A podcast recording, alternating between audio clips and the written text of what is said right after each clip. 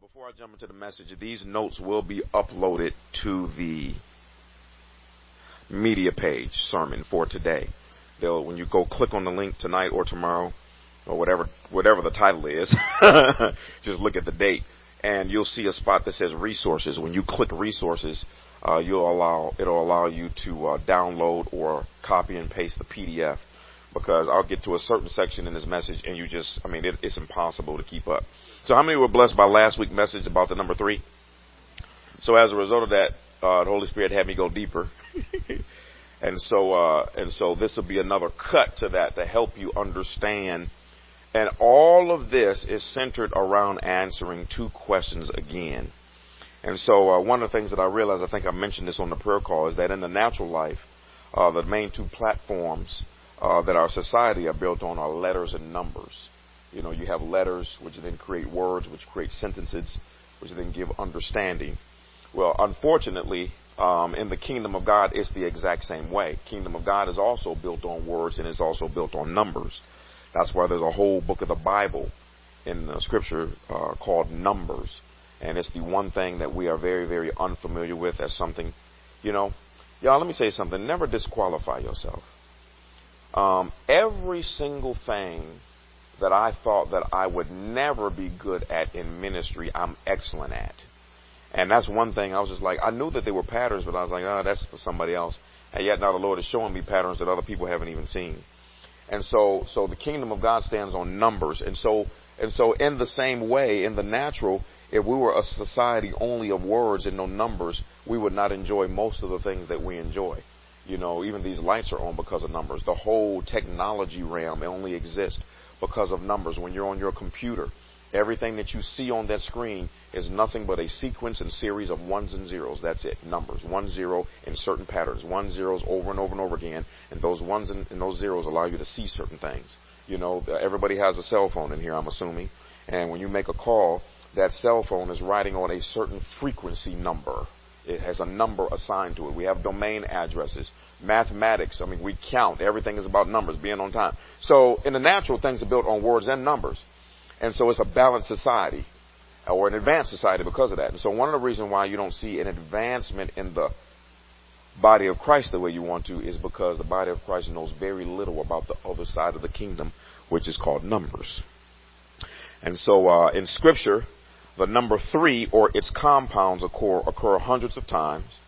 And in many contexts, the third day emphasizes the presence of new information that will generate further activity. In other words, um, you saw, I showed you that last week, that mysteriously when it comes to the number three, which I now understand to be God's favorite number, other men have taught it was seven. Nope. The pattern of three is the most dominant number in Scripture. Then what comes behind that is seven and then roughly 12 and 40 after that. But the dominant number is three. And so you see this pattern over and over and over again where after three days, some type of manifestation happens. After three weeks, after three months, after three years, after three hours, or at 3 a.m., or we saw one scripture that said three feet above the ground. So I want to go through this again because there are some things that it, um, I don't mean this in a negative way, but in the body of Christ, there are certain areas where our ignorance runs so deep you have to come with a serious amount of scripture to pull us out of that hole like a rocket ship just to establish one point. Okay? And so how many of you are looking for I started to say how many are looking forward to the end of the fast? I'm kind of looking forward to eating. I mean, I did my three day thing again. So on, uh, I started to do it Monday, but on Tuesday I started my no food fast. And so I'm on today, then I'll do it all day tomorrow. I might do it Friday. I don't know, depending on how I feel. And um, so I am I am debating on whether or not I'm going to do a three day fast every week for the rest of my life on Tuesday, Wednesdays, and Thursdays, or if I'm going to do it uh, once a month. Um, and uh, with the once a month, I would do it for seven days. First four would be no sweets, no meat, no whatever else, soda, yeah, all that. Okay, and then the last three days would be no food. Now, one of the things is because this is my second go around, my body has not reacted the same way. Because I haven't had sugar, I haven't had meat, I haven't had, so my body's gotten getting kind of used to this. And then every once in a while it surprises me with an arrow called, you know, Mozart said he was, he, man, I was doing fine. And he said all of a sudden, ooh, that's that hunger pain You upside the head. What is wrong with you, fool? okay. And so, uh, but, um, but I'm after something. How about y'all? So this is going to bless you. Um, and, um, and let me say this also. Let me just to make sure. I don't want you to get disappointed because, like I said before, I'm getting a little mixed up here because of the teachings or the early morning prayer. Um, one of the things that you'll find is a lot of the body of Christ, we are in such deep holes spiritually, mentally, even physically, in regards to our, even how we understand things. That sometimes when you do a three day fast, what comes out of it is the Lord purging you of something. What may come, you may not get the full answer. What may come out of it is the next puzzle piece. What we talked about Nicolas Cage movie, Treasure Hunt. He kept on seeking, but every time he got the manifestation, it was a piece that was given a clue to the next piece. Okay, that I mentioned on the prayer call that for some for some people the three day fast is going to agitate things between a husband and wife so y'all can resolve certain issues and get y'all love life back intact. Because without the husband and wife being in one accord, God can't bring the other manifestation that you're asking for. Okay? Some of it might be your love walk. Some of it you need to forgive that individual. Some of it might be a book. I can guarantee you that this the, uh, that one of the manifestations for this 21 day fast is the book that I told everybody to get. Now the book is coming from overseas, so don't be upset because you can't do Amazon Prime and it'll be on your doorstep the next day. Will it be? Hey, look, like I told you, if the book costs a thousand dollars, that's still too cheap. Okay, now some people are like, I disagree. You can disagree all you want to. There are some things that you will read in that book that will govern the rest of your entire life. Okay? And so I encourage you to do that. So remember, like the, how can I say this? There are many things and many answers that will come to you because you obeyed the first scripture. Seek ye first the kingdom of God. The Bible says, seek the Lord and his strength. It says seek him forevermore. It says seek him continually. So there's a lot of manifestation that has not come to us simply because we didn't obey that scripture while we were still eating food. There's a whole bunch of manifestation that will come to you if you do this one simple thing. Get a piece of paper and every single thing you need God to do and every single thing you need God to answer in minute detail, put it on a document. Put it on those little, what's those things that ladies, diaries. Men like those too. Y'all know what I'm saying. Write all, a journal. Write it all down, and that's what you should be before God's face every single day. And, and, because, and, you go to God with this every day. Father, I thank you that you're answering this question. So my kids do such, such, such, such. I thank you if you answer me. Y'all see the stuff I got uh, written down. And as you keep on seeking the Lord, He begins to give the answer one by one. And then as he gives the answer, it'll pose more questions. Write them down. You should have that every single day. Not, well, I'm going to try the three day fast. where I did the 21 days, like, uh, you know, I only ate vegetables and the Lord didn't answer us. So I guess go back to my lack of prayer and word time like I was doing before. Doesn't work that way. See, so it's a continual thing. You seeking God every single day. You seeking God, not just about what you have on paper, but also, Lord, what's, what, what is your will? You know, uh, that fasting graphic on our website you know, probably in the next three, four days, it'll turn over to, and it'll say covenant prayers.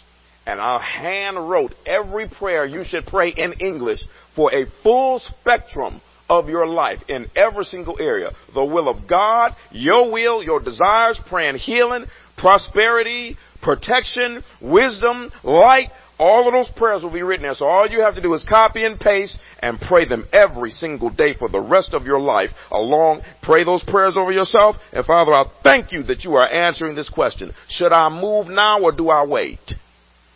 I just got to pose the question today about the Riverdale site. Okay, now the lease is not up until March. You're already calling me. You're gonna re-up?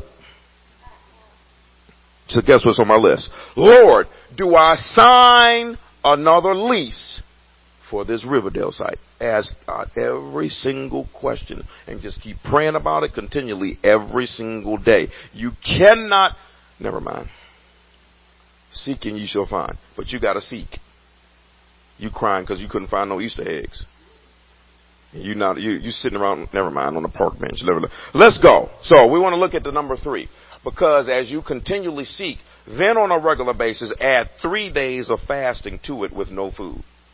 Now I know there are going to be a lot of people that are going to be upset at me in the body of Christ when I say this, but I am more and more pushing towards the issue is that the 21 day fast is not a fast at all. It's just not a fast. The definition of fasting is to refrain from food. We sometimes the body of Christ comes up with her own definitions so that we can water down stuff and get away with what we call laziness. Because the Bible says, follow hard after God, and His right hand will uphold you. So I haven't. I'm close, but I, she looking like, oh Jesus. Yeah, because again, it's the only fast in the Bible that's quote unquote fast where a man kept on eating. And Daniel said, no pleasant food came into my mouth. He didn't say he stopped eating. He said no pleasant food. It's the only fast in the Bible. Every fast from beginning to end, everyone stopped eating cold turkey. And that's why the manifestation came so quick. Everybody say amen. Anything I do in the future is always on a voluntary basis, so that's the disclaimer. Y'all looking like, oh Lord, I might have to go join another church. This man about to make me anorexic or something. Okay, but I, but but again, when you hear something in the flesh, it's hard. When you get the revelation of it, it becomes easier. So here we go. So we're gonna look at the number three to make one point. Okay, because God does things in three. Matthew twenty-eight nineteen. Y'all ready? Therefore, go and make disciples of all nations, baptize them in the name of the Father, of the Son, and of the Holy Spirit. A lot of people say Trinity is not in the Bible. Well, it's also not in the Bible. Never mind. So, God the Father, God the Son, God the Holy Spirit. What we call the triune nature of God. Three separate individuals that make up God. Three separate individuals that are in such unity they are one. Ephesians 4, 4 through 6. You see that three. For there is one body and one spirit, just as you have been called to one glorious hope for the future. So that's the spirit. There is one Lord, second. One faith, one baptism. One God and Father of all, who is over all, in all, and living through all. So you see three there again. 1 John 5, 7 through 8. So we have these three witnesses, the Spirit, the water, and the blood. And all three agree. The Spirit represents the Father, the water represents the Holy Spirit, and the blood represents Jesus. Okay. Now, all these scriptures that I have, they're brand new except for a couple. I'll throw them in there just as a reminder. Luke 3, 21, 22. One day when the crowds were being baptized, Jesus himself was baptized. And as he was praying, the heavens opened, and the Holy Spirit in bodily form descended on him like a dove, and a voice from heaven said, You are my dearly beloved Son, and you bring me great joy. So you see the three separate individuals. The Father is in heaven speaking, Jesus is on earth being baptized, and the Holy Ghost is coming down in bodily form to rest upon Jesus to carry out his assignment. Y'all see that? 1 Corinthians 12, 4 through 11, King James. Now there are diversities of gifts, but the same Spirit, number one. There are differences of administrations, but the same Lord, number two. There are diversities of operations, but it is the same God, number three, which worketh all in all. But the manifestation of the Spirit is given to every man to profit withal. For to one is given by the Spirit the word of wisdom, to another the word of knowledge by the same Spirit, to another faith, what we call special or supernatural faith by the same Spirit, to another the gifts of healings by the same Spirit, to another the working of miracles, to another prophecy, to another the discerning of spirits, to another different kinds of tongues to another the interpretation of tongues. But all these work at that one and same spirit, dividing to every man severally as he will. So we have a graphic here. Here, you have three sets of threes. You have the nine gifts of the Spirit.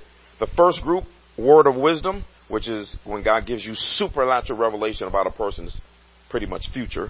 You have word of knowledge when God gives you supernatural information about a person's present or past. And then you have discerning of spirits. It's not the spirit of discernment. That's folk that's nosy. Okay? Everybody has a spirit of discernment. That just means you have the ability to discern if somebody is crazy or not. That's all it means. Discerning of spirits is the ability to determine if a person has an angel with them or a demon in them. Discerning of spirits is your ability to see into the spiritual realm. You can see angels, demons, strange creatures, heaven, hell. That's discerning of spirits. That's the first category. Those are what you call the three revelation gifts because they reveal something. Word of wisdom reveals something about your future. Word of knowledge reveals something about your past or your present. And discerning of spirits reveals the unseen realm. Y'all got that? So those are the three revelation gifts. The next one are the three power gifts because they make something happen. Gifts of healing, working of miracles, and supernatural faith. Supernatural faith is what you will see will come upon a woman when a car falls upon her child and she lifts it with one hand. What happens is God took her faith, set it down, and put his on the inside of her, and at that moment she operates like God. So those are the three power gifts. The next three are what you call the revelation. I'm sorry. the spoken gifts because they say something. Tongues, interpretation of tongues, prophecy. So y'all see that. I'm just showing you the pattern of three. Three sets of three. Galatians 5, 22 to 23. But the fruit of the Spirit is another three sets of three. Love, number one. Joy, peace, number three. Long suffering, gentleness, goodness, faith, meekness, and temperance. Against such there is no law. So you have the nine gifts of the Spirit, but then you also have the nine fruits of the Spirit. You will also find that as you develop these fruits, when you get to heaven, you will actually see fruit trees, and the name of that fruit is called love. The name of that fruit is called temperance. The name of that fruit is called joy. Okay. Hebrews 9 4. In that room were a gold incense altar and wooden chest called the Ark of the Covenant, which was covered with gold on all sides. How many familiar with the Ark of the Covenant? All you got to do is watch. Uh, thank you. I saw that movie and I was scared of the Ark of the Covenant ever since, man. I started to care. I was like, oh, you can't be fooling with that thing in the Bible. Okay. And so, but inside the ark were three items. A gold jar containing manna, Aaron's staff that sprouted leaves, and the stone tablets of the covenant. That's a study that I have to do. I realize people always talked about Moses' staff. When you go back and read the Old Testament, God used Aaron's staff. That's a whole separate teaching. But it was three things in the Ark of the Covenant. Revelation 21:13. This is the Bible says that in heaven there is a city, the capital city. It says it's 1500 miles wide, long, and it's 1500 miles high. Y'all know that cube that you see in some of these sci-fi movies? That's what heaven looks like. It's a square 1500 miles wide, 1500 miles long, and 1500 miles high. If the city sat in planet Earth, it would extend way outside of the planet in, into outer space. Okay? But uh, when it comes to that city, it says that there were three gates on each side: the east, the north, the south, and the west. Daniel 6:13. Then they told the king, that man Daniel, one of the captives from Judah, is ignoring you and your law. He still prays to his God three times a day. I just want some folk to get to the point where they can pray one time a day. But the folk in here, they pray all day. Every day, as they say in the rap songs.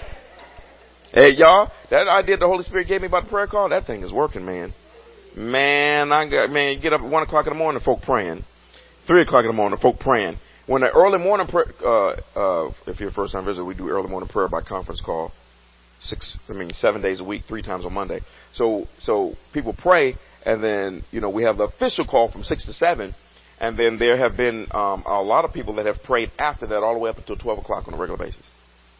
And it's nice. You jump in, jump off. I was on there, and, uh, after the prayer call, I think the day before yesterday, I kept on praying till I think 10 o'clock and then I jumped off. And when I jumped off, there were still about four or five other people still going in. See, the Lord established that so we can walk in another level of dominion. Okay. Deuteronomy 6:16. I'm, I'm sorry. Deuteronomy 16:16. Each year, every man in Israel must celebrate these three festivals: the festival of unleavened bread, festival of harvest, and the festival of shelters. Luke 4, 1 through 12. You can just jot that down in your notes. I mean, you know, Luke chapter 4 is when Jesus was praying in the wilderness for 40 days. And the Bible says that even though Satan tempted him for the entire 40 days, the scripture only mentions the three temptations and the three rebuttals that Jesus gave to those three temptations. 2 Corinthians 11:25. Three times I was beaten with rods. Once I was stoned. Three times I was shipwrecked. And once I spent a whole night in a day of at sea. That's Paul if you think you got something to complain about. 2 Corinthians 12, 7 through 9. Even though I have received such wonderful revelations from God, so to keep me from becoming proud, I was given a thorn in my flesh, a messenger from Satan to torment me, not sickness and disease. Uh, and why denominations keep saying this is sickness and disease? It was a messenger of Satan sent to torment me and keep me from becoming proud. Three different times I begged the Lord to take it away. Each time he said, my grace is all you need. My power works best in weakness. And as a result of that, he changed his mind. So he said, So now I am glad to boast about my weaknesses so that the power of Christ can work through me. And that's the reason why, y'all, when you when you're going through something and you're weak, how many know we get weak sometimes? Don't try to be deep, quote every scripture in the Bible. Just say, Lord, I need grace to strengthen me in my time of weakness. That's faith, because that's what the Bible told you to do. Okay? First Chronicles 13, 12 through 14. David was now afraid of God and he asked, how can I ever bring the ark of God back into my care? There go Indiana Jones. So David did not move the ark into the city of David. Instead, he took it to the house of Obed Edom of Gath. And the ark of God remained there in Obed Edom's house for three months. And the Lord blessed the household of Obed Edom and everything he owned. Luke 156. Mary who was the mother of Jesus, stayed with Elizabeth, who was the Mary of, uh, mother of John the Baptist, about three months, and then went back to her own home. 1 Kings 10:22. The king had a fleet of trading ships of Tarshish that sailed with Hiram, yeah, with Hiram's fleet. Once every three years, the ship returned, loaded with gold, silver, ivory, apes, and peacocks. I'll take the gold and the silver myself. Isaiah 16:14. I don't need no peacocks and no gorillas in my backyard. Isaiah 16:14. But now the Lord says, within three years, counting each day, the glory of Moab will be ended. From its great population, only a few feeble people will be left alive. Exodus 2:2. The woman became pregnant and gave birth to a son. This is Moses. She saw that he was a special baby and kept him hidden for three months. Isaiah 23. Then the Lord said, My servant Isaiah has been walking around naked and barefoot for the last three years. And this is a sign, which proves that three is a sign. A symbol of the terrible troubles I will bring upon Egypt and Ethiopia. You better be glad you're a New Testament prophet. Because them Old Testament prophets, Lord, what you mean you walking around naked and barefoot for three years? You know what I'm saying? Remember that one, somebody remember that one story in the Bible about that prophet? God told him to smear boo-boo all over his head and wear it. And it might have been for three days. I can't remember. I don't like reading scriptures like that. I don't need know. Any ever read that in the Bible? It's just like, what? Be like, Lord, I need another sign, man. I can't be doing this. Can't be walking around with no feces on top of my head. it's crazy. Lord, it's no joke. Matthew 15:32. Then Jesus called his disciples and told them, "I feel sorry for these people. They have been with me here for three days, and they have nothing left to eat. I don't want to send them away hungry, or they will faint along the way. You see this pattern of three days something happens, three days something over. Exodus 19, 10 through 11. Then the Lord told Moses, Go down and prepare the people for my arrival. Consecrate them today and tomorrow, and have them wash their clothing. Be sure they are ready on the third day. For on that day the Lord will come down on Mount Sinai as all the people watch. When you read this story also, uh, it says that they left Egypt and it says exactly after two months in the third month. That's when God said, once they got into the third month, God said, now make sure they're ready in three days. Alright. Luke 10. We're getting into some heavier stuff now. Jesus, I'm going to read this story twice twice. Get a drink of water here. Luke 10:30 through 34. Jesus replied with a story. A Jewish man was traveling from Jerusalem down to Jericho. And he was attacked by bandits. They stripped him of his clothes, beat him up, and left him half dead beside the road. By chance, a priest, the first individual, came along. He represented the, Levit- the priesthood but when he saw the man lying there, he crossed to the other side of the road and passed him by. A temple assistant, which represented the law, walked over, that's the second guy, and looked at him lying there, but he also passed by on the other side. Then a despised Samaritan came along, the third guy. And when he saw the man, he felt compassion for him. He got the manifestation the third time.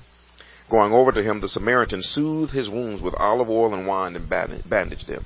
Then he put the man on his own donkey and took him to an inn where he took care of him. Y'all see that pattern of three?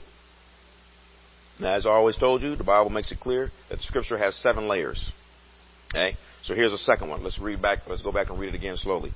Jesus replied with a story. A Jewish man, everybody say Adam, was traveling from Jerusalem down to Jericho. Jerusalem represents heaven, Jericho represents the world. Uh, Jerusalem represents the place of righteousness, and Jericho represents the place of sin. That's why they marched around Jericho seven times to make sure it would come down to the ground. Okay. So, so, and so Adam, how many know Adam ended up going down a road where he lost the place where he was living. So Adam was traveling from Jerusalem down to Jericho in the Garden of Eden, and as a result, he was attacked by Satan's crew. They stripped him of his clothes, beat him up, and left him half dead. That's why when Adam messed up, he died spiritually, but he was physically still alive. So only half of him was dead. By chance, a priest, which represents the Levitical priesthood, came along, but the priesthood could not get us back to heaven. That's why the priest couldn't help him. Verse 32, a temple assistant, which represents the law. I mean, know the law couldn't get us into heaven. He walked over and looked at him lying there, but he also passed by because he couldn't help him. But then, uh oh, number three, a despised Samaritan. Y'all know who that is, right? Because the Bible says Jesus was despised and rejected of men. He came along, and when he saw the man, he felt compassion for him. That's why all over the Bible, Matthew, Mark, Luke, and John, it says Jesus was moved with compassion. And then going over to him, the Samaritan soothed his wounds with olive oil and wine. What do you think that is? I feel the Holy Ghost in this place. It's the Holy Spirit, folk. And bandaged them. That's healing and deliverance. Then he put the man on his own donkey, which represents giving him the same authority to do what he could do. Took him to an inn, took care of him. That end is we are seated together in heavenly places in Christ Jesus. Y'all got that? I just added that's the second dimension to that. I won't get over into third and fourth. Romans 12, 2. Be not conformed to this world, but be transformed by the renewing of your mind, that you may prove what is that good, number one, acceptable, number two, or perfect, number three, will of God. The will of God, if it's, if it's the will of God, it fits into three categories. That which God says, ah, okay, I'll let you get away with that. That's acceptable. Second one is, oh, that's good. And the third one is, oh, that's perfect. Okay, so somebody that you're dating, God would actually rate them. All right, that's acceptable. I'm dead serious, folks. And then got another person, God would say, oh no, that's good. Another one, he would say, flawless. That is the will of God. Okay, so the will of God, whether you work, whether you decisions that you make, how you carry yourself, the, I mean, how you carry yourself. You, um, Bible says that God counts. He rates you as a as a Christian and you fall into one of those categories where you're an acceptable Christian, you're just making it in by your fingernail. We give you a C because C is acceptable, or you'll be rated as a B. B is good, but you got some improvement, but you're doing good. And then A, flawless. Okay, you are perfect. See that grading with the A. First place, second place. How many perfect folk I got up in here? You better raise your hand. Okay, let me tell you something. People who say you can't be perfect, that's a lie. Because if the Bible says you can be perfect, that means you can be perfect. If I take you again to the gun range, or if I take you to the uh, bow and arrow range, you'll miss the target every time. But if you only focus on the target, you will come to a place where you will hit it 100% of the time, and you will never miss it. Called a sharpshooter. Our sharpshooters missed every time. They just kept focusing on the goals. Like Paul said, he said, I keep forgetting about my past mistakes. I just keep pressing toward the mark of the high calling in Christ Jesus. You caught up on your mistakes. Huh? I'd have made a mistake again. The mistakes are built into the equation. So the will of God fits into three categories acceptable, good, perfect. And so you will also find then that because the will of God fits into those three categories, your manifestation will also fit into those three categories. Mark 4:20. These are they which are sown on good ground, such as hear the word and receive it and bring forth fruit. Some thirtyfold, which is acceptable. Some 60, which is good. And some 100 fold, which is perfect. How many hundredfold folk I got up in here? I ain't got time for no 30. okay, so y'all see that. See these patterns of three over and over and over again?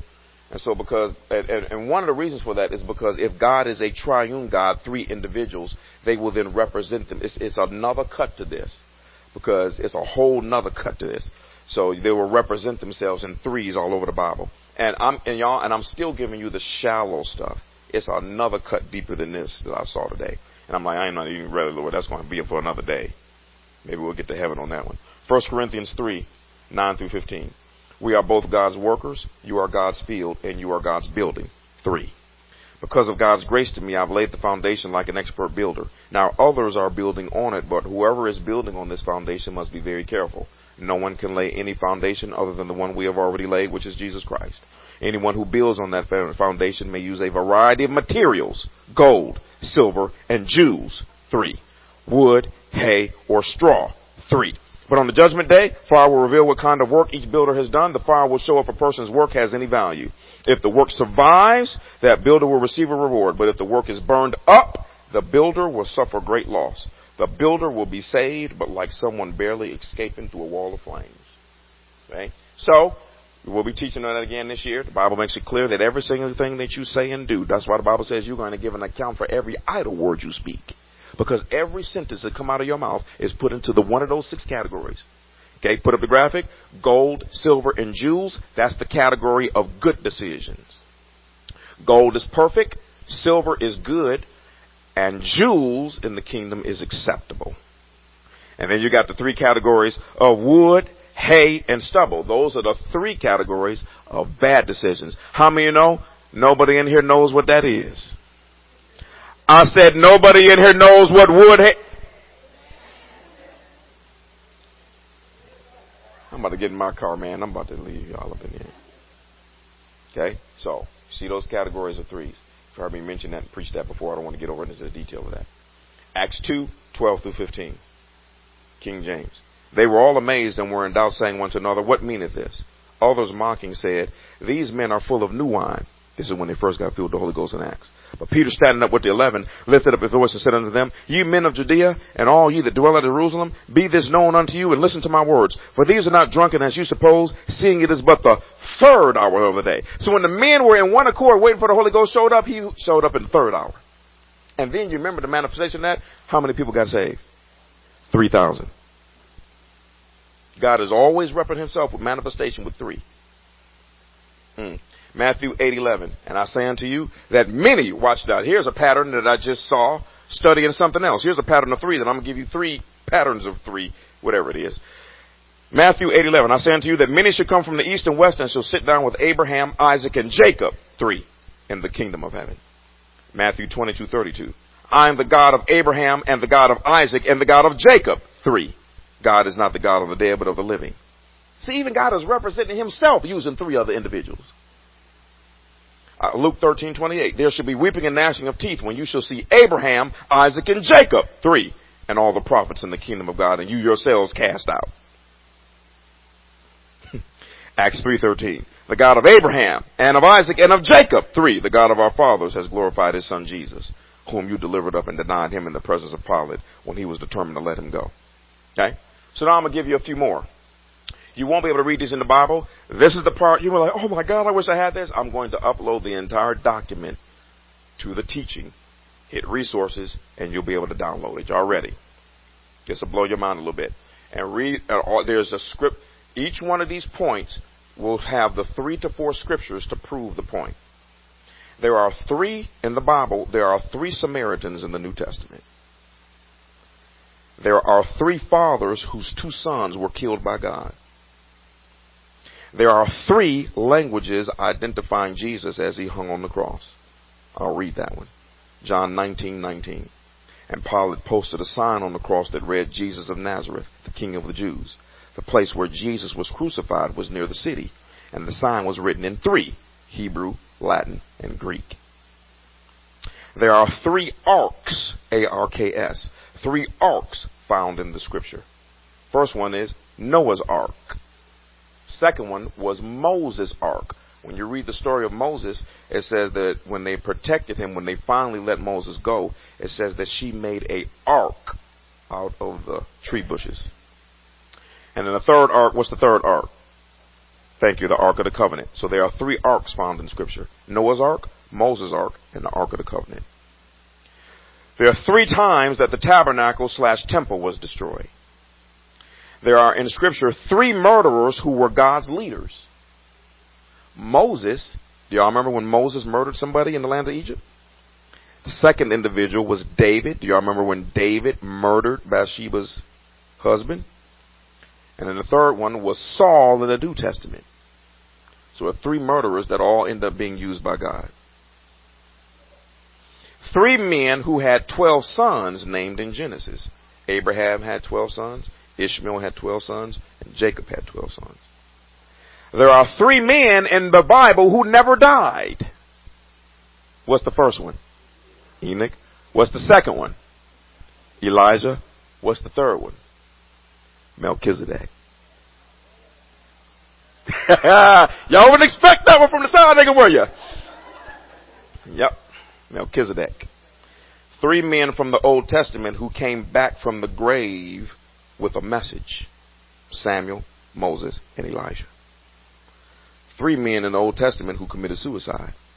Saul, a man named um, Ahithophel, and Zimri. There are three men in the Bible who killed their brothers. There are three men who had their name changed in the Old Testament and three men who had their name changed in the New Testament. There are three men in the Bible who killed a lion. There are three men who fasted for 40 days and 40 nights. Moses, Elijah, and Jesus. Let's read the scripture right quick. This one was for you, Eric. Matthew 17, 1 through 4. And six days, two times three. Jesus taketh Peter, James, and John, three of his disciples, and bringeth them up into a high mountain apart, and was transfigured before them, and his face did shine as the sun, and his raiment was white as the light. And behold, there appeared unto them Moses and Elijah talking with Jesus. Then Peter uh, said unto Jesus, Lord, it is good for us to be here. If thou wilt, let us make here three tabernacles. One for you, one for Moses, and one for Elijah. Now the reason I brought that scripture up, I thought that was amazing. I said that there were three individuals that did 40 day fast, right? Moses, Elijah, and Jesus. So now you got a passage of scripture where you got three disciples watching the three dudes who did the 40 day fast in the Bible have a discussion and then they built three tabernacles. That's insane. Why did Jesus only pick three? He picked three disciples, come up here to the mountain, and the three disciples watch the only three guys in the Bible who ever did a 40 day fast have a conversation on the top of the mountain. And then they said, All right, this was wonderful. Now we're going to make three tabernacles. Y'all still with me? There were three men whose wives were found at a well. Hmm. There were three men in the Bible who were priests of God outside of Judaism. There were three people in the Old Testament who made a rash vow. There were three times when women killed men. I didn't even want to look them up. Three times in the Bible we see midwives. There are three Nazarites mentioned in the Bible. There are three women in the Bible who were raped.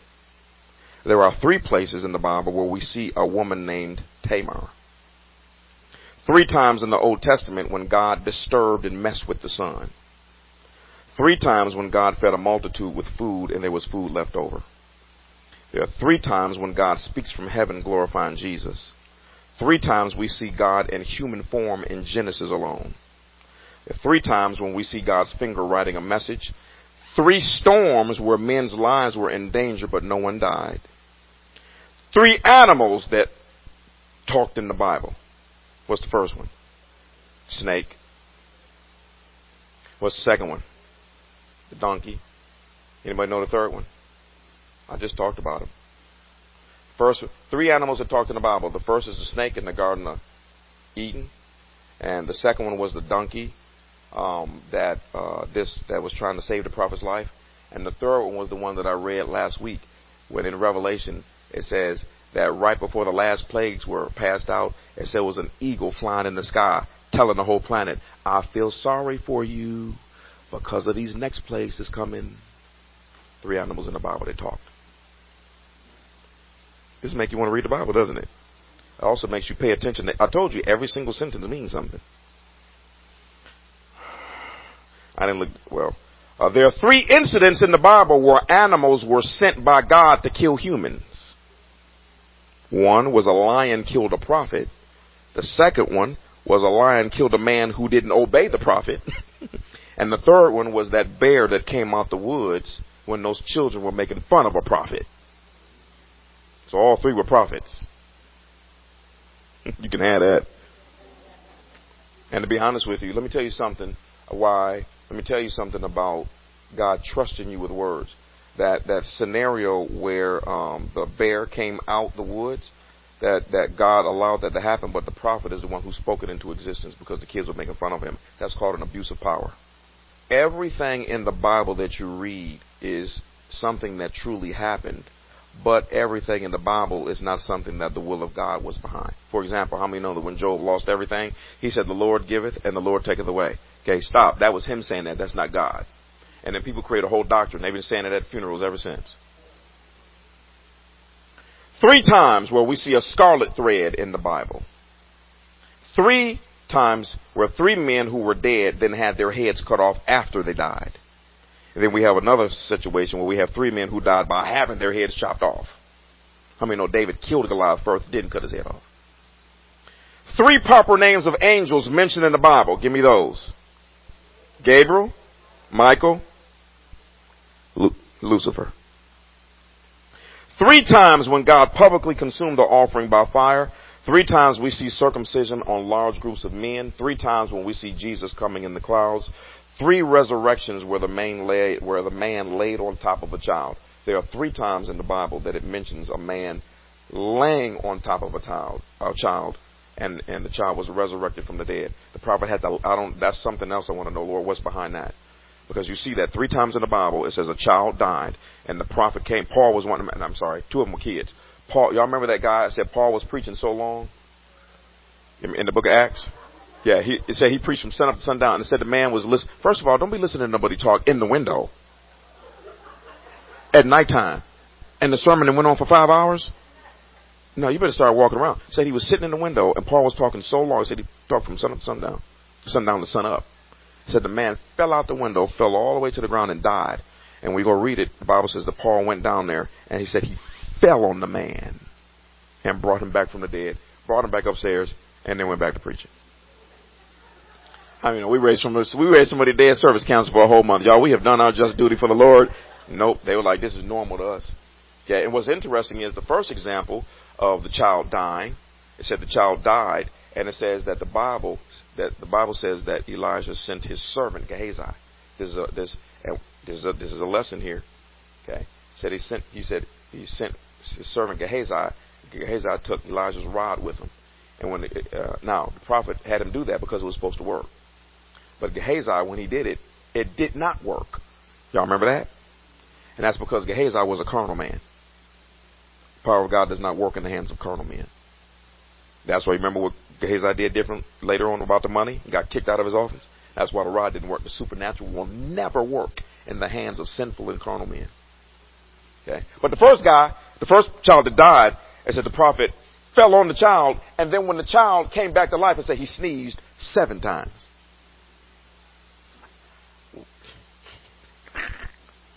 All right. Three wicked women found in the Bible. Yeah, y'all, everybody know who the first one is. Yes, we know that one. We got one answer. We unacceptable. Yep, Delilah is the second. And the third one was, um, her name starts with, um, it's one of the kings, uh, Ahalias.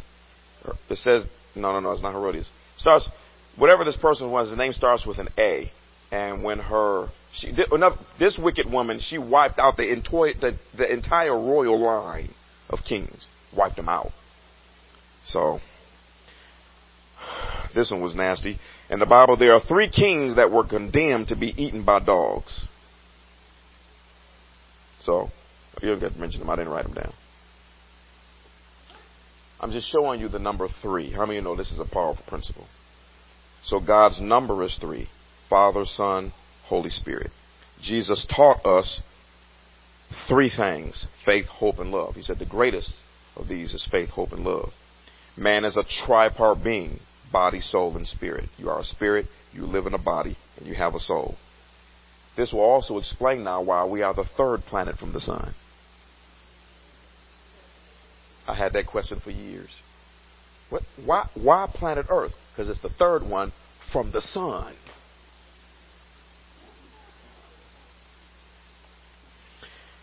And then some of you have heard about this, the three laws of life. You don't have to get into details, but this is a basic general principle. You can only exist for three minutes without air, three days without water, and three weeks without food. Okay? So now this helps you understand two things. Now you understand why, how many people again, for with a show of hands, you wake up on a regular basis at 3 o'clock in the morning. This is the reason why. I want to say it's a magic number. It's a very, it's the most important number apparently in the kingdom of God because God the Father, God the Son, and God the Holy Spirit are always going to represent themselves with that number. And I have never heard that before in my life, but it's right there in the Bible. The scriptures that I gave you, that was just another cut from last week. There's another deeper level besides that. So I got to study Matthew, Mark, Luke, and John just to see those because the deeper ones don't say three. You just see the pattern. Like good, acceptable, and perfect. Well, that's three, but it doesn't say three. You just see the pattern of three. So I'll do that this week too, maybe. Okay. And so do you see that pattern there? And so that's why uh, Hosea 6, 1 through 2, I hope I put that scripture in here. It says, Come and let us return to the Lord, for he has torn so that he may heal us. He has stricken so that he may bind us up. After two days, he will revive us, quicken us, and give us life. But on the third day, he will raise us up that we may live before him. Did you know that a three day fast also represents Jesus being in the grave for three days? And the same way that on the third day he got his manifestation is the same way that on the third day you're supposed to get yours. And so this is the reason why Satan has talked almost the entire body of Christ out of just simply doing a three day fast with no food. Because once the body of Christ starts practicing three day fast with no food, the manifestation that will show up at the end of the three days will blow your mind. I, it was never explained to me at Bishop Oyedepo's church why they only focus on three days. They never said anything. I had to ask the Lord, and then He revealed all of this to me. I did not get this from them. All they said is, they said, don't take 21 days. They said the only reason why we're doing 21 days is we're going to take every th- three days to only focus on one thing. So the first three days we're only going to focus on this one question because we should get an answer after three days. Then the next three days we're going to focus on this question. Y'all see how far behind they are? But not this church. We catching up real fast. See, so, so, and and and it, and and and it's so much revelation coming. Yeah, remember, how many of you remember the testimony that my wife gave with our first child? Maybe you haven't.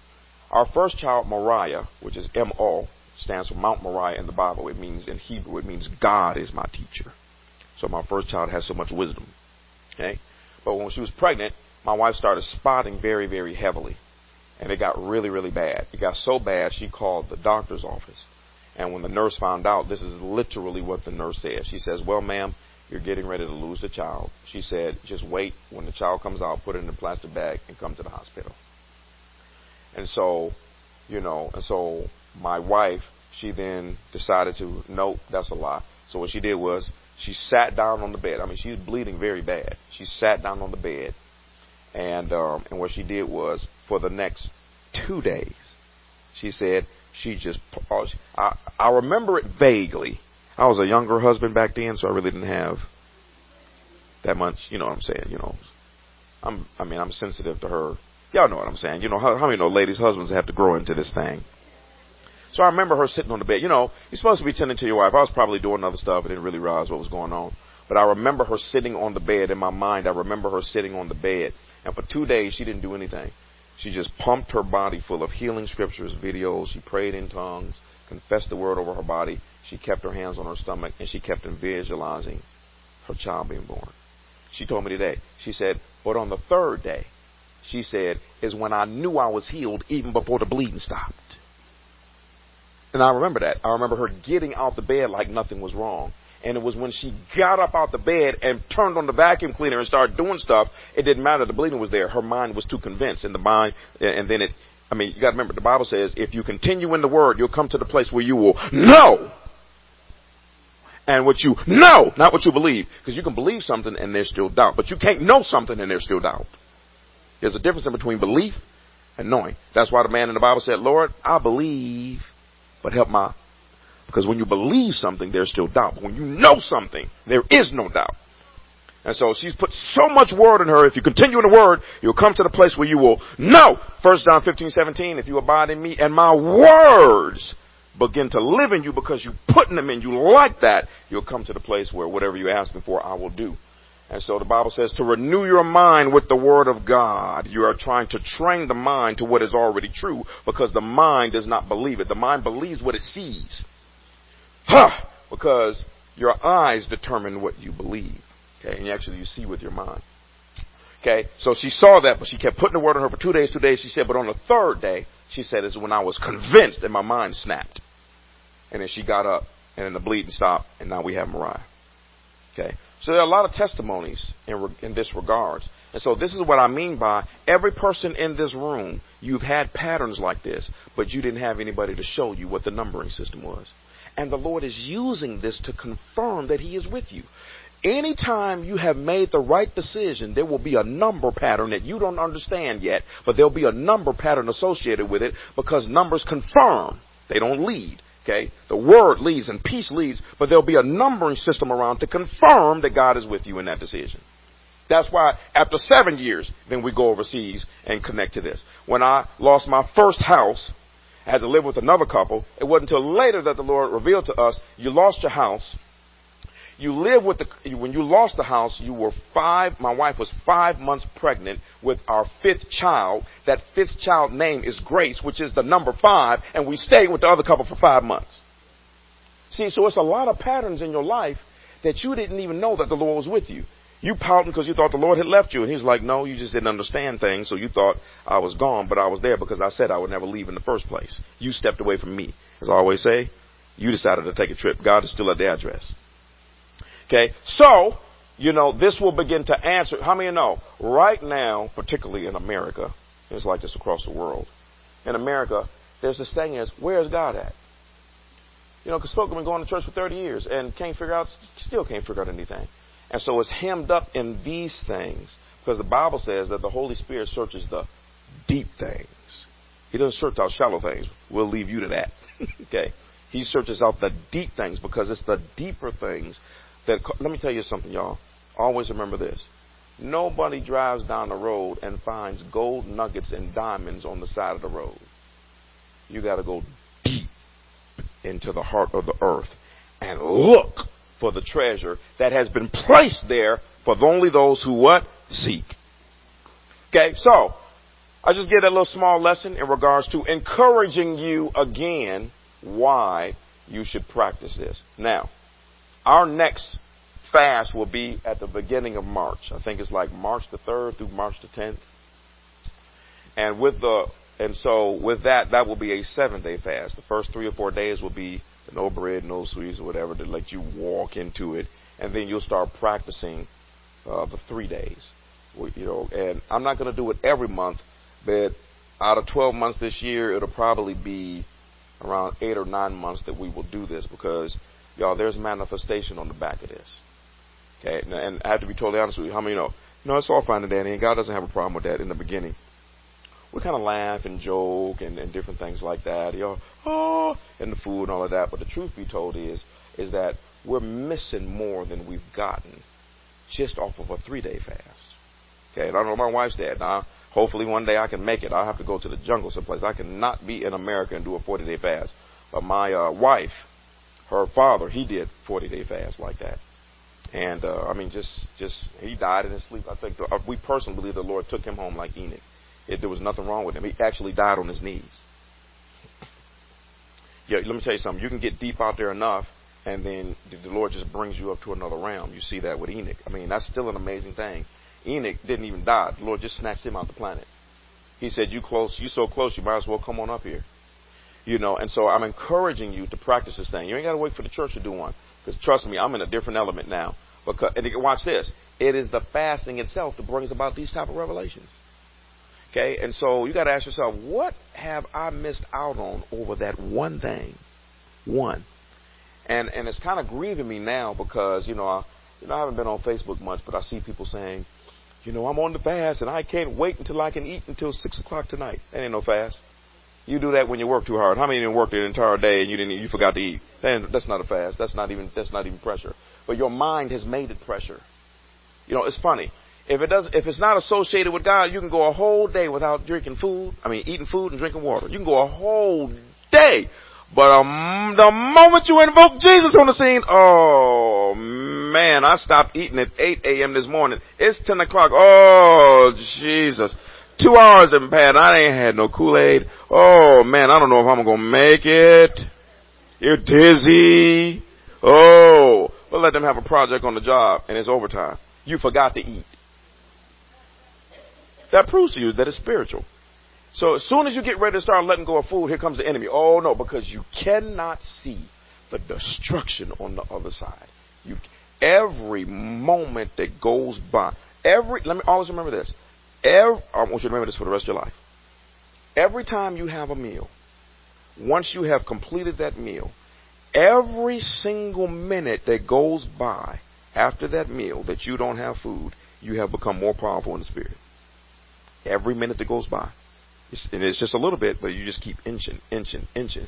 And so many a times, what you think is hunger is the enemy telling you to eat. So that the power doesn't, especially for those of us who pray, because for every minute that goes by, your spirit man becomes more dominant in the spiritual realm. And it can, you become so dominant, and so that's why any of you ever, any of you ever said something and it came to pass when you were, you were just saying it. You know what I'm saying? Well, well, this is how dangerous it gets: is that you walk in a dimension by which, if you just say things, it'll happen because your spirit man is so weighty in the spiritual realm. And so, so that's the power behind that. So you don't have to wait until the church. I'm just going to be sending you through exercises. You know, I don't. I said I didn't know if I was going to do the 21 day fast or not next year. I'll pray about that. If I do the 21 day fast, it's going to be us doing a three day fast once a week with no food. I told you. I know some of y'all are like, oh my God, this man trying to kill himself. You know, the, uh, there's a man that got placed over a church that, and this network of ministries is over a million people, and uh, and uh, there was a rumor that he was getting ready to retire. He said no. He said the Lord told me that when it's time for me to come home he would let me know five years early. And he said, and I'm praying for the successor. He said, because in order to carry this, he said, this ain't no joke. Some of you have heard me say this. The guy said, I can remember the amount of days that I ate last year. Okay. And so it's a different dimension. You can tell as, as a result of me now doing it now, the body begins to change. Fasting is very, very healthy for the body because it detoxifies you. There, y'all, there's a hospital right now. I believe it's in Russia or Croatia. I can't remember.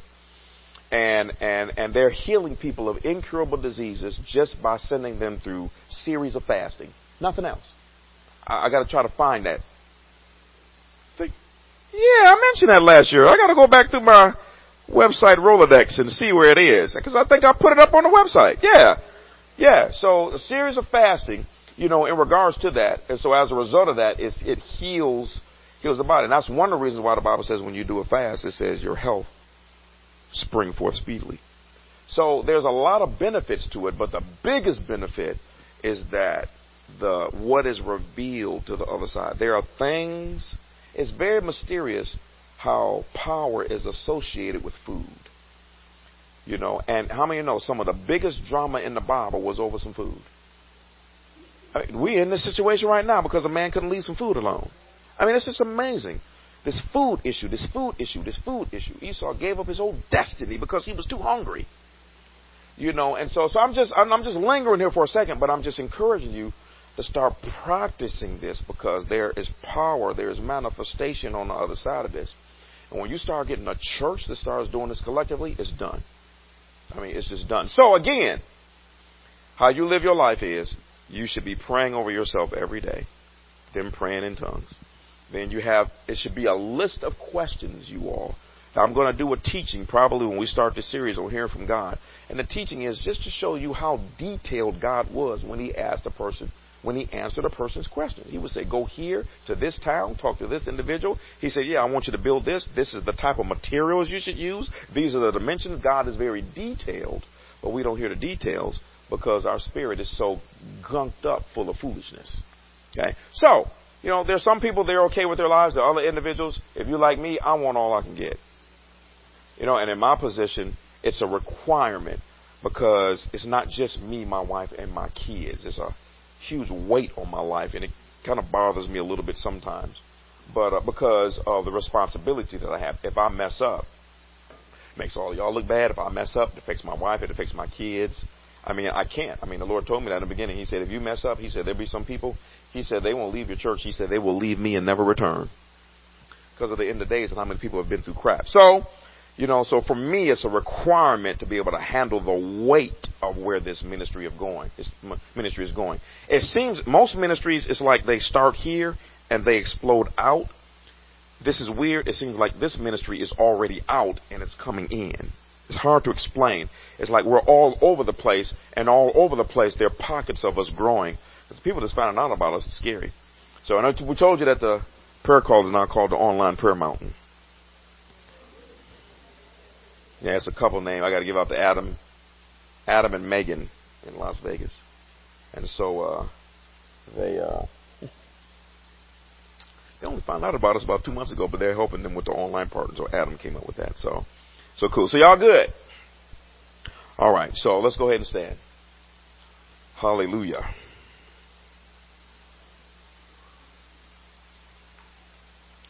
And let me say again, folks, that that Jeremiah 33 3 says, Call unto me, and I will answer you and show you what you cannot see. When you do these three day fasts, it'll blow your mind what will start happening as you, you do you do one three day fast. Maybe not what you wanted to happen will happen, but something will happen. It might be someone will give you because uh, someone will give you a book. Um, you'll meet a stranger. You'll find out some information, kind of like seemingly supernaturally on the website you know, on the internet that you needed, um, some breakthrough with your job or your business. Um, um, you can do a series of three day fasts, and this might be the puzzle to you supernaturally meeting your husband or your wife. The list goes on and on. And when you really get over into it, your your, your dreams will start to change, um, all of those things. And so, so we're just encouraging you to practice that. We're coming down the home stretch. I'm still going to be going on. I don't know exactly what I'm going to do. I'm really feeling that. What y'all think? I'm, I'm feeling every Tuesday, Wednesday, and Thursday I do a new fo- uh, no food fast. But um, uh, you know, we'll see. Hallelujah. Go ahead and lift your hands for a moment. Oh shoot, Hallelujah. All right, pass out that communion right quick. Thank you,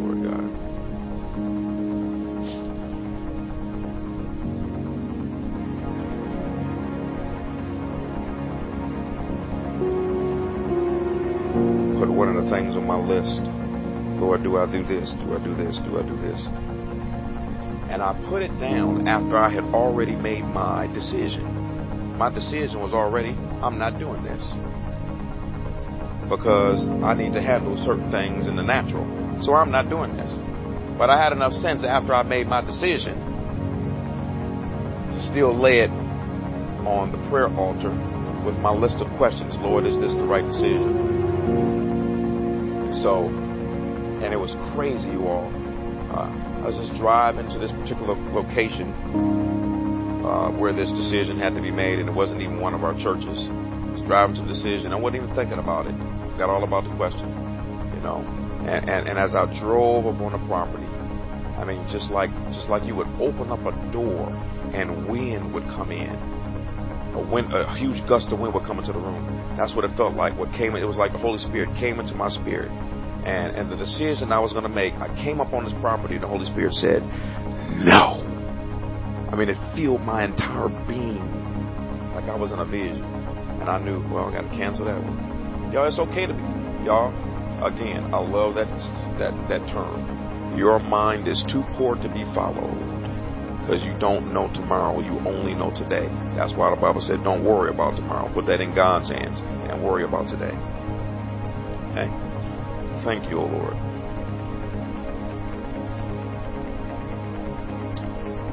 Blessed be your name.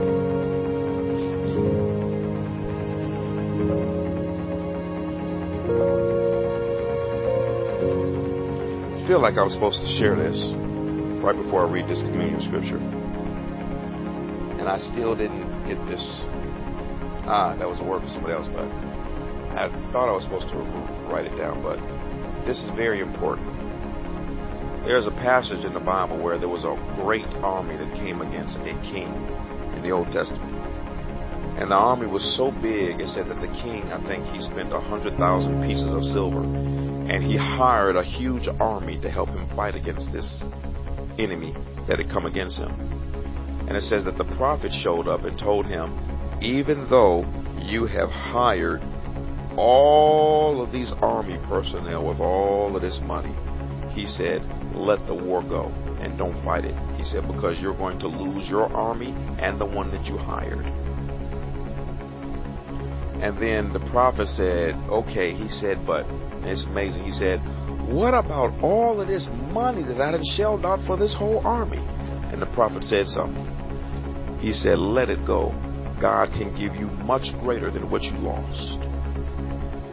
That's important because as you get over into fasting and prayer, fasting and prayer, and let me say something. Fasting without prayer is just torturing yourself. Okay, I mean you do, and it's okay to get frustrated. How many know when you uh, shared with this somebody yesterday? How many know? I'm going back to the story. How many know? Sometimes when you start fasting, you start getting frustrated because it seems like every doggone thing gets in your way for you to spend time with God. That's okay just remember that because you are fasting, when you do get to your prayer time, it's going to be much more powerful because you were fasting. The frustration is going to come to try to knock you off and throw you off. That's part of the process. God is looking through, looking at the frustration. But that's a word for somebody because there are many decisions. They can't always be explained why. There are many decisions that we make, and we already bought the airline ticket. We already invested the money. You already paid for the class. You already did this thing. And it's not until after you have invested, sold, or given the money. Okay?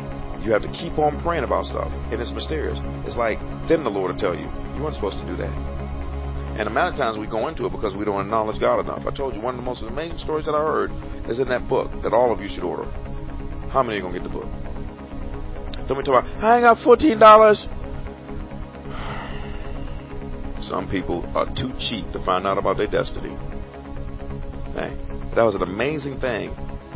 Every door you all is not an open door, and every closed door is not closed. And uh, that open door, I, I might have been in Japan, but he said it was a huge open door, so much so they were giving him buildings. Man went, over, man went over there and started all of them satellite churches. All of them. He said all of them started acting crazy. Started having all type of problems. He went to the Lord, did fasting and prayer. Every time you start having problems, Go to the Lord and start refraining from food. Say, Lord, what's wrong? He will answer you if you want to hear the truth. And the Lord told Bishop, the man with the fastest growing church in the world, the biggest church in the world, and the richest church in the world, said, I am not with you. He said, You started that because you thought it was an open door. He said, But you did not consult with me. You just thought because it was an open door that it was me. He said, I am not with you in that. He said, And since I'm not with you, I'm not controlling the churches. So they're left to their own demise and one of them they got the 2,000 members. That's crazy. In America, you got a 2,000 member church, nobody would call you a failure except God. Shut it down. Another man came to that spot, took the church to 20,000 members. Your success in God's eyes can be a straight failure. Okay? So just remember that, that there are things that you will get over into. You must continually seek the Lord every single step of the way. Because guess what? Today, while you're asking God a question, you might not be in a position to receive the answer. And then when God doesn't say something, you take that as a license that it's okay to go ahead. When actually you ask God a question, but you are too gunked up. Your mind is in the wrong place. Your spirit is not on the right frequency to be able to receive what God wants to tell you. And that's why you must continually seek. Even if you think it's the right decision, you have to continually seek. Because how many if you're honest with yourself, you don't hear correctly all the time. And that's a valuable thing that I learned from that book. Is that there are many decisions. Look, when that when when when I this is my last one, then I'll let y'all go. When I came across that spot in the book, when God told him, He said, "That was not me. That was the voice of your desire." I threw the book down because every decision I made in the past that I thought was the Holy Spirit, it was my desire that was speaking. And your desire will give you a grand and glorious idea that'll kill you in the future. Many of people, your desire to get married will convince you that God told you to be with this man or this woman. Okay, so, I mean, this is a dangerous game that we playing, but we're supposed to win it nonetheless. Hallelujah. Thank you, Lord Jesus.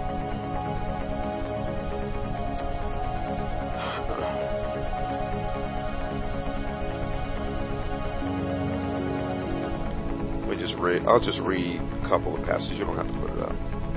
It says, In the same way that Jesus took the cup of wine after supper, saying, This cup is the new covenant between God and his people. An agreement confirmed with my blood. Do this in remembrance of me as often as you drink it. Verse 26 For every time you eat the bread, drink the cup, you're announcing the Lord's death until he comes again. So anyone who eats this bread or drinks this cup of the Lord unworthily is guilty of sinning against the body and blood of the Lord. This is why you should examine yourself before eating the bread and drinking the cup. If you drink this bread or drink this cup without honoring the body of Christ, you are eating and drinking God's judgment upon yourself. That's why many of you are weak, sick, and some have even died. If you would examine yourself, you would not be judged by God in this way. So again, if you take this wrong, the Bible says many people are weak right now today. Many people are sick. They have a sickness and disease over communion, and many people have died because this is not natural. It is very clear from Scripture when Jesus told the disciples, He said, Take, this is my body, this is my blood. We call it symbolic, but in His eyes it was not.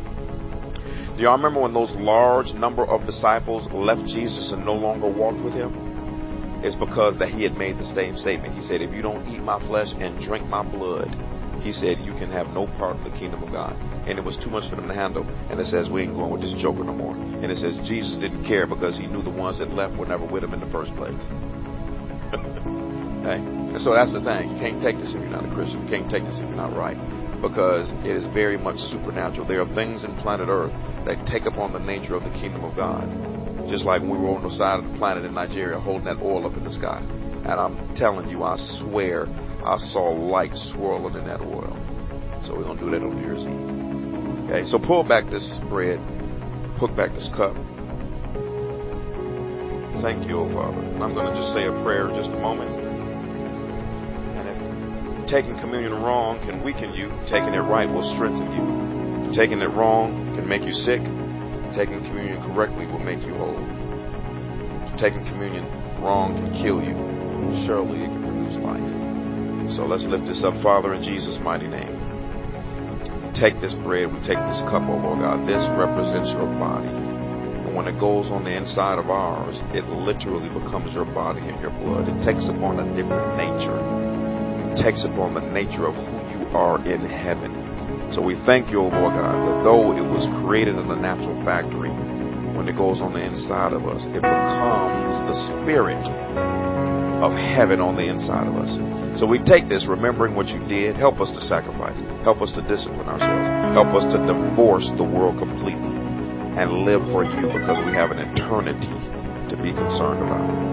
So we take this representing your body, and by your stripes we are healed.